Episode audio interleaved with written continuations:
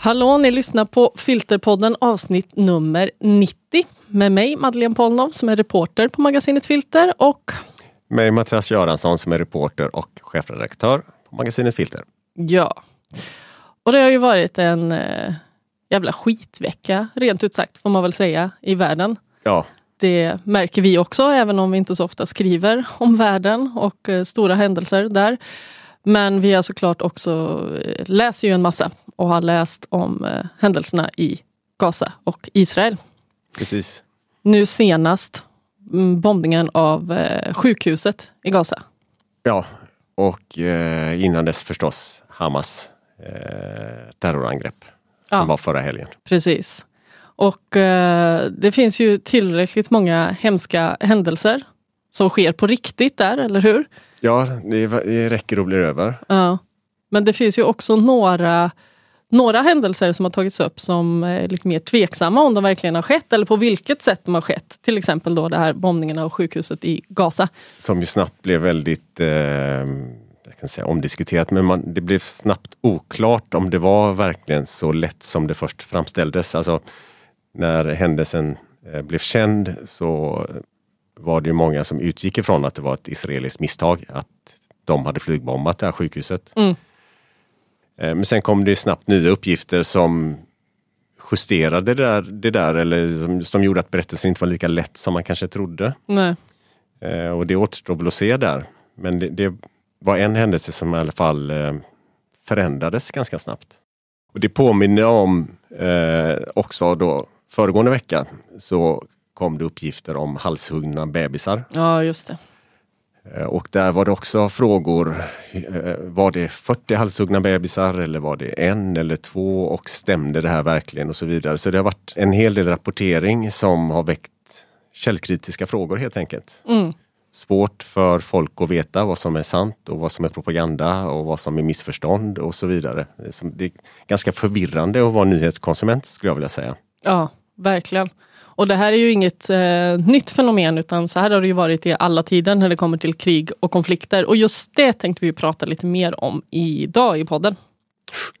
Men först vill vi bara påminna er om att vi eh, ju nu gör en satsning digitalt. Där vi publicerar väldigt mycket mer material på vår hemsida och är mer aktiva i sociala medier. Ehm, så att om ni inte redan följer oss på Instagram, X, Facebook, LinkedIn, vilket ni nu föredrar, så rekommenderar vi att ni gör det nu. För där kommer vi att lägga upp eh, alla, alla nya texter och eh, poddar som kommer ut. Som kan vara lätt att missa annars. Men det där sista du sa, poddar som kommer ut. Berätta Madde, vad är det vi kommer släppa på måndag? På måndag, ja men precis. Då har jag läst in ett reportage jag eh, skrev vid årsskiftet faktiskt. Som heter För barnets bästa. Vi har pratat om det här i podden tidigare. Det handlar ju om ett eh, totalt felaktigt barnomhändertagande i Falu kommun. Där eh, en pappa kämpar för att få tillbaka sitt barn. Och det reportaget har jag nu läst in. Och det kommer att publiceras första delen på måndag, andra delen på tisdag. Och det hittas i våra vanliga flöden så att följ oss även gärna på Spotify så att ni inte missar när det dyker upp nya avsnitt nu. För nu kan det dyka upp saker inte bara varannan fredag utan lite då och då. Och anledningen att vi gjorde det här, Madde, det är ju för att du är nominerad till Årets journalist Det stämmer. av Sveriges tidskrifter. Så eh, håll tummarna för Madde på onsdag. Ja, Helt enkelt. Och för Jenny, våran AD, som är nominerad till Årets AD. precis. Vi hoppas det blir eh, dubbel, dubbelfest på onsdag. Men följ oss gärna där och prenumererar ni inte redan eller känner någon som inte prenumererar så är det just nu gratis den första månaden för att eh, få en digital prenumeration. Och det skaffar ni lättast genom att gå in på magasinetfilter.se. Ja, men som sagt, det här med eh, myter eller propaganda som sprids under krig och konflikter är ju inte någonting nytt. Det har pågått i alla år, även om det kanske intensifieras just nu när vi har de gamla goda sociala medierna där man kan sprida lite vad som helst.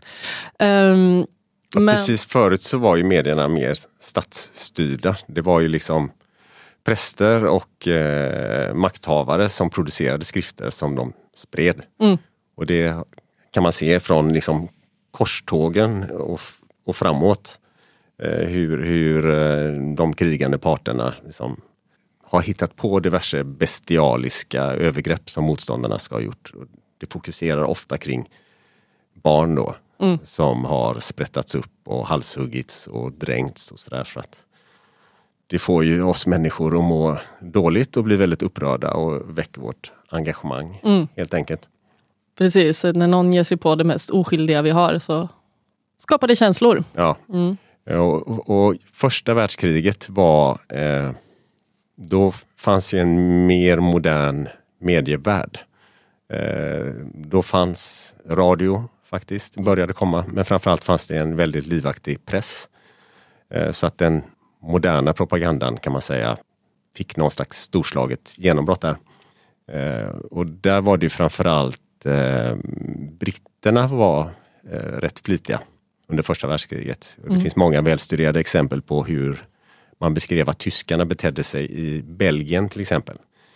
Eh, där de anklagades för att ha slaktat barn på diverse sätt och till och med ätit upp dem. Mm. Eh, man påstår att tyska soldater åt belgiska bebisar. Mm.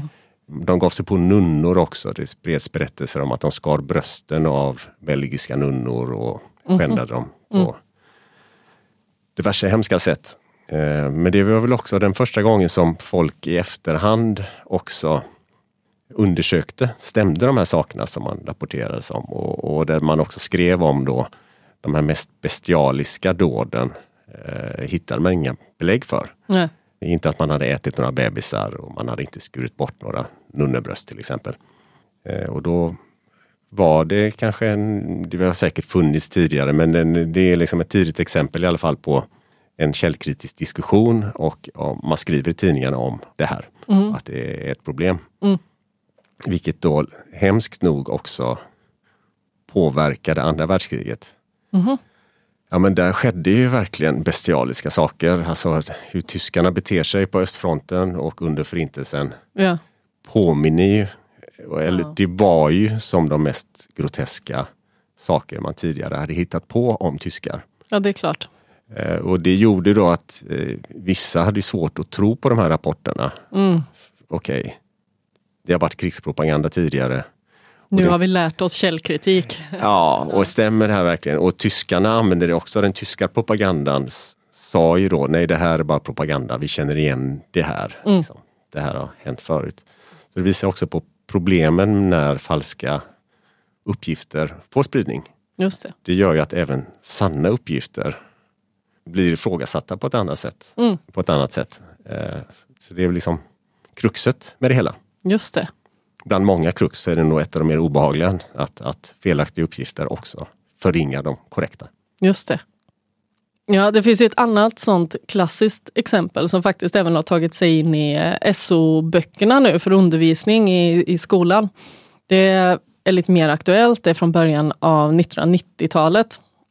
Och det börjar med att en 15-årig flicka som kallas Najira vittnade inför den amerikanska kongressens människorättskommission.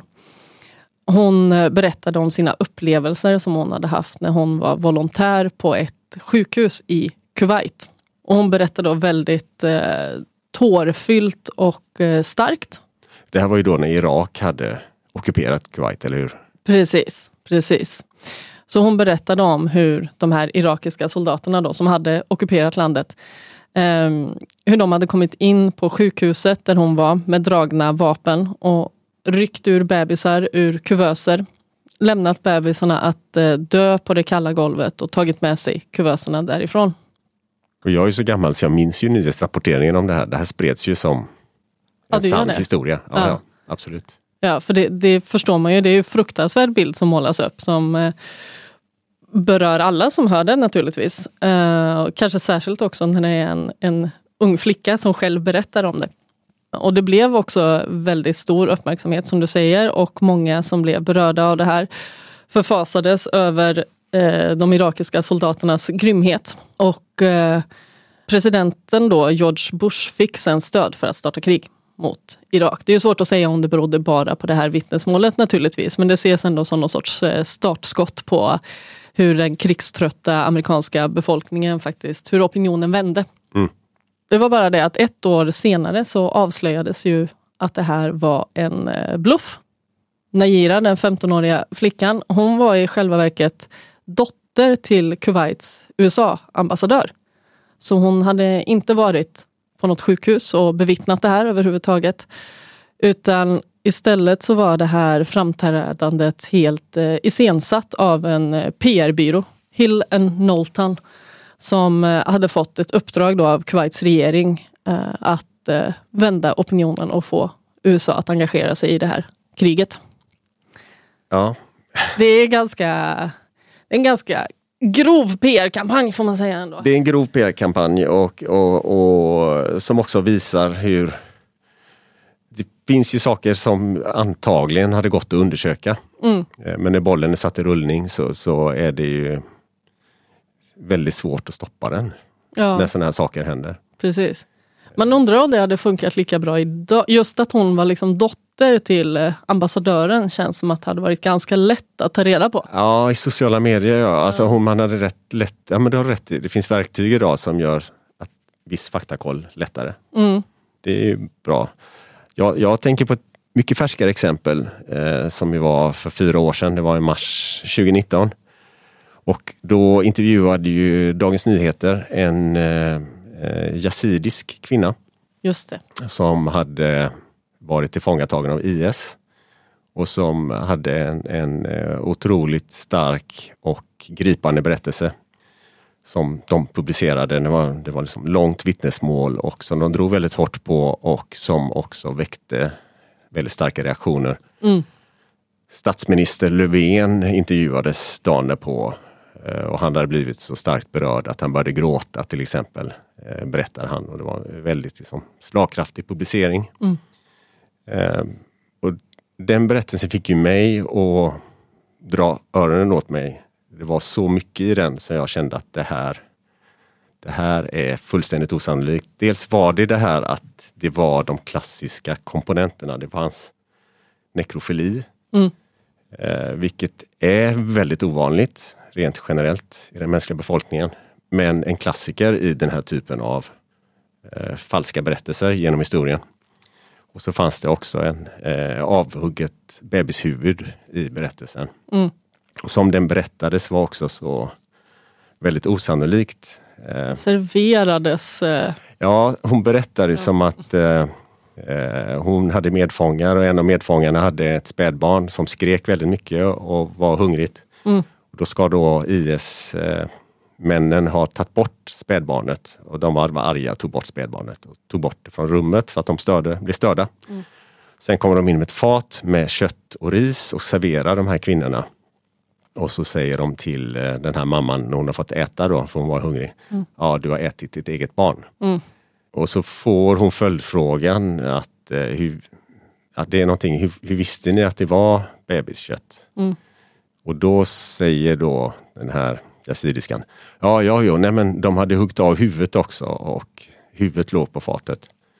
Och det, berättelsen har liksom Ja, men är huvudet där så vet man ju, då behöver man inte fråga. Alltså det, berättelsen håller verkligen inte ihop. nej.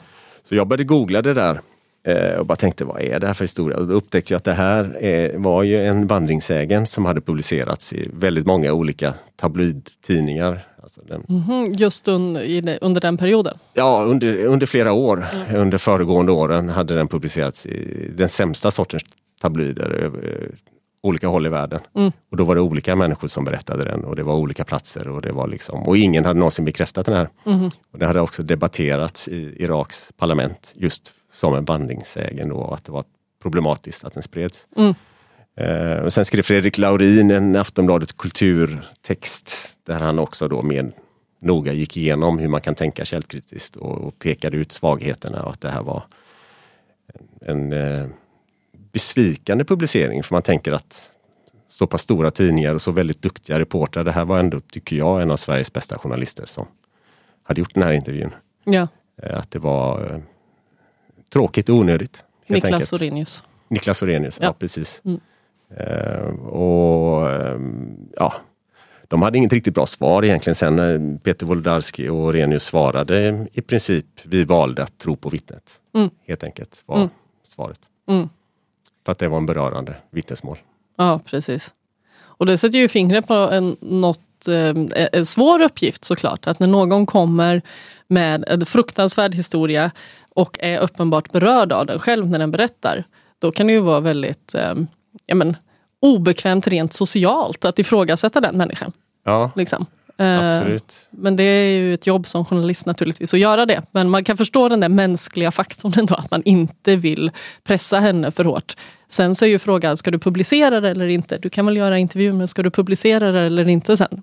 Ja, men exakt. Och, då, och det är också kanske, ja, men vi har pratat om den här tråkiga grundfrågan. Liksom, vad, vad ska man ha med sig i huvudet? Så här, ja, men, den är jävligt bra ändå. Extraordinära påståenden kräver extraordinära bevis. Mm. Eh, och, så, och visst, det finns sammanhang där extraordinära påståenden inte känns så extraordinära. Alltså, vi vet att IS betedde sig som monster. De halshögg folk, de avrättade folk, de var fullständigt känslokalla. Så när det just är dem, då är det kanske lätt att tänka, ja, ja men det här är bara ett steg till. Mm. Men om man bara är lite kallsinnig och backar bandet och tänker, okej, nekrofili, Mm. hugga huvudet av en bebis, tillaga liket, servera. Alltså det är ändå extraordinära påståenden. Sådär. Mm. Då måste man ändå ha någon form av bevis. Eh, och hoppa över då bevisning överhuvudtaget. Eh, det, det ska man nog inte göra helt enkelt. Nej. Det är ju lite samma sak egentligen det som har hänt tycker jag med sjukhuset i Gaza. Det är egentligen ehm, Det är ju inte helt otroligt att man först då kanske tänker att det är någon beskjutning från Israel som har gått snett med tanke på att det pågår en del beskjutning mot Gaza. Ja, de har släppt 5000 bomber läste jag någon, någon eh, statistik. Flygbomber Ja. på en ganska liten yta. Mm. Så det känns ju rimligt förstås. Mm. Att här har det gått fel. Men det gick ju faktiskt väldigt snabbt den här gången skulle jag säga ändå till att det började eh, komma fram andra uppgifter i medierna och att de var snabba faktiskt med att ta upp de här andra uppgifterna och komplicera frågan och faktiskt just eh, prata om det här med källkritik. Det gick ju nästan på en dag. Ja, och, ja precis. Och Israel släppte ju eh, video och satellitfoto som talade för att eh, det behöver inte vara så här. Det, det kan vara en, en eh, palestinsk raketuppskjutning som har gått fel. Mm. Eh, och så. så det rapporterades ju väldigt snabbt och så blev det då de här två sidorna Exakt. som fanns redan innan där någon är mer pro-palestinsk och någon är mer pro-israelisk. Och det jag tänker är det viktiga där är ju att man kan höja sig från sina egna eh, värderingar eller sin egen grundinställning och klara av och faktiskt studera den bevisning som finns eller de påståenden som finns och klara av att tänka om. Ja, precis. För, För, för jag tillhör ju de som tycker att hur groteska eh, Hamas än är i sin terrorattack så har en stat ett annat ansvar. Eh, det här är liksom eh, en krigsmakt som har andra regler än en terrororganisation. Mm. Och de, de ska de har ett ansvar att inte bomba civilbefolkning helt enkelt. Mm. Och har man den grundinställningen så är det naturligtvis väldigt lätt att tänka, ja ja, det, måste, det är nog de som har skitit i det blå skåpet här liksom. ja. Och om man då biter sig fast i sin grundinställning och så bara, nej nej men det här tror jag inte på. Nu har israelerna släppt en video, nej men den är nog påhittad. Och, Oj, någon satellitbild, nej men den är nog fake. Jag vägrar ändra mig. Det är, det, det är den inställningen tror jag som är eh, värst att hamna i. ja, Om man bara styrs av sin grundinställning och så vägrar man ändra sig. verkligen. Det gäller att hålla sig öppen där tills eh, vi faktiskt vet som har, vad som har hänt. Det lär ju ta ett tag innan vi vet det. Eh, och eh, som vi var inne på innan, det finns tillräckligt många andra saker som är hemska nog som eh, bör fokuseras på kanske. Så vi har en bokrekommendation, eller hur? Ja, vi hittade ju faktiskt en, en gammal bok. Var, när var det? Från början av 2000-talet? Ja, 20 år gammal, från 2003. Ja. Eh, Eh, med- den är gratis. Gratis ja. Går att ladda ner på nätet. Ja. Det är MSB, Myndigheten för samhällsskydd och beredskap, som står bakom publikationen och har det ganska torra men eh, korrekta titeln Sant eller falskt? Metoder i källkritik. Ja, och den är jättebra. Mm. Den är skriven av Torsten Thyrén som är en liksom, nestor i sådana här sammanhang. Eh, medievetare och historiker och knuten till eh, institutionen för journalistik, massmedier och kommunikation vid Stockholms universitet. Eh, och den är inte särskilt tjock, den är drygt 80 sidor. Ett jättebra koncentrat av tidigare händelser. Eh, Det är liksom, han går igenom allt ifrån ja, men klassiska felrapporteringar och hur de gick till och hur folk missförstod eller förfalskade saker. Det är liksom allt ifrån Ceausescus fall i Rumänien slutet av 80-talet till eh, ja, UFO-observationer eller Hitlers dagböcker, en annan klassiker som eh, var falsk och sådär. Mm. Så det är bra, bra intressanta exempel. Eh, och så går han in också på psykologin, psykologiska förklaringar och metoder för hur du kan enklare avgöra sanningar från förfalskningar eller hur du ska värdera olika källor. Eh, är det här en förstahandskälla? Är det här någon som bevisligen har varit där? Eller är det en andrahandskälla? Kan det vara påverkat av rykten eller annan rapportering? Eh, och den typen av grejer. Och också förstås det här med, är det här en part i konflikten? Så måste du vara medveten om att det också påverkar trovärdigheten. Och så där. Det låter jättetråkigt men han har lyckats skriva faktiskt en underhållande och bra bok Mm. som är utgiven av en myndighet. Det låter ju aptrist men den är skitbra faktiskt. Ja, ja, så ett, ett eh, lästips att ta med sig eh, nu när vi kommer översköljas av diverse hemska historier. Ja, Med det så tackar vi för idag. Den vanliga podden hör ni igen om två veckor. Men som sagt på måndag och tisdag så har ni chans att lyssna på ett inläst reportage. ja men och så håller vi tummarna för dig de hade på onsdag, eller hur? Tack, tack. Eh, vi får se. Det ska bli kul att åka till Stockholm i alla fall. Ja. Ja, vi hörs igen om två veckor. ha det fint. Hej.